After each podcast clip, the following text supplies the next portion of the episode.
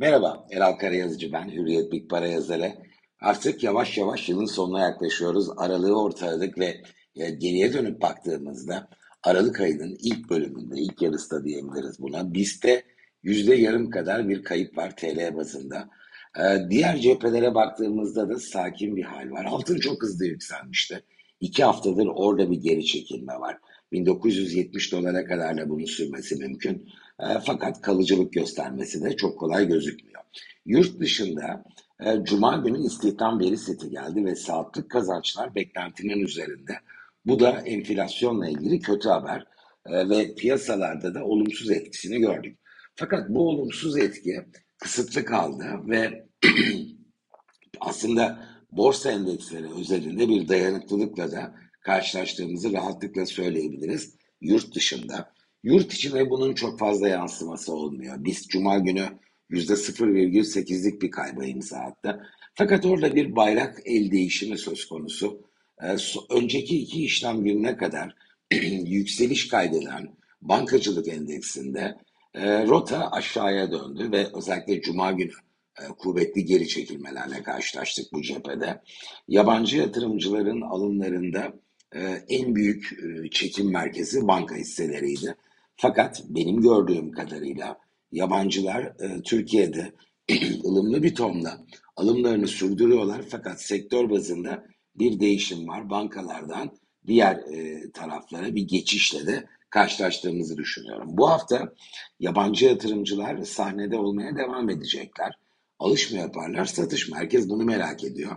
Bence dışarıdaki trende bağlı olacak. Eğer yurt dışında pozitif hava korunursa yabancı yatırımcılara yine ılımlı tonda BIST'te alıcı olarak görme ihtimalimiz yüksek. Yurt dışındaki trend üzerinde yarın açıklanacak Amerika'nın çekirdek tüfe verisi ve çarşamba günü öğreneceğimiz FED toplantısında alınacak kararlar ve ileriye dönük projeksiyon muhtemelen kuvvetli etki yaratacak. FED toplantısı iki gün sürüyor ee, ve e, çarşamba günü sadece faizle ilgili bir karar alınmayacak. Zaten burada bir değişiklik kimse beklemiyor. Ee, esas olarak başta faiz oranları olmak üzere gerek enflasyon, gerek ekonomik büyüme önümüzdeki 3 yılla ilgili 2026 dahil Fed e, beklentilerini, tahminlerini paylaşacak. Powell basın konferansında konuşacak. Bunların da kuvvetli bir volatilite yaratması iki yönde de e, kuvvetli muhtemel. Güvencin bir Fed olmayacak. Yani e, konumu gereği bir sınıf öğretmeni gibi de düşünebiliriz Fed'e. Söyler dengeli olacaktır veya şahin olacaktır. Ama o şahinliğin e, önemli olan piyasa nezdinde e, disiplini sağlamak tadında ciddi ses tonunu koruyan bir öğretmen edasında mı algılanacağı yoksa Fed'in enflasyon konusunda bir parça rahatladığını hissettiren e, detaylar mı barındıracağı bence fiyatlama konusunda asıl etkili belirleyici husus olacak. Bir sonraki haftadan itibaren yani önümüzdeki haftadan itibaren aslında küresel piyasaları açık e, yabancı yatırımcılar da yine ekran başında olacaklar, işlemlerini sürdürecekler. Noel son haftayı e, tatil olarak alacak götürecek piyasalardan.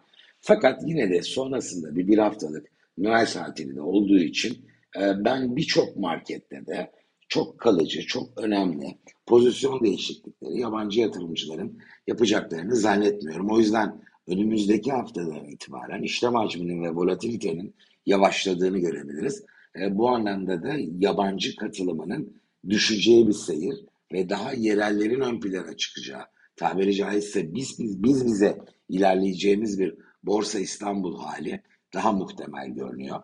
7700 bence e, güçlü bir destek etkili olma şansı yüksek. Yakın vade özelinde 8150 de e, güçlenmiş bir direnç haline geldi. Özellikle yükselen mevduat ve yerleşiklerin borsaya olan ilgisinin azalmış olması e, yabancının da ağırlığının bu haftadan sonra azalacağını göz önüne alırsak bir haftalık bir mola olacak. Ocak'ta geri dönecekler. En azından yakın vadede endeksin çok kuvvetli hareketler yapmasını zorlaştırabilir. Fakat ben yurt dışında eğer hafta pozitif geçecek olursa e, endeksin Aralık ayında 8400-8500 puanı test etme şansı olduğunu, en kötü ihtimalle Ocak ayı içinde e, bunun gerçekleşme olasılığının yüksek görüldüğünü düşünüyorum.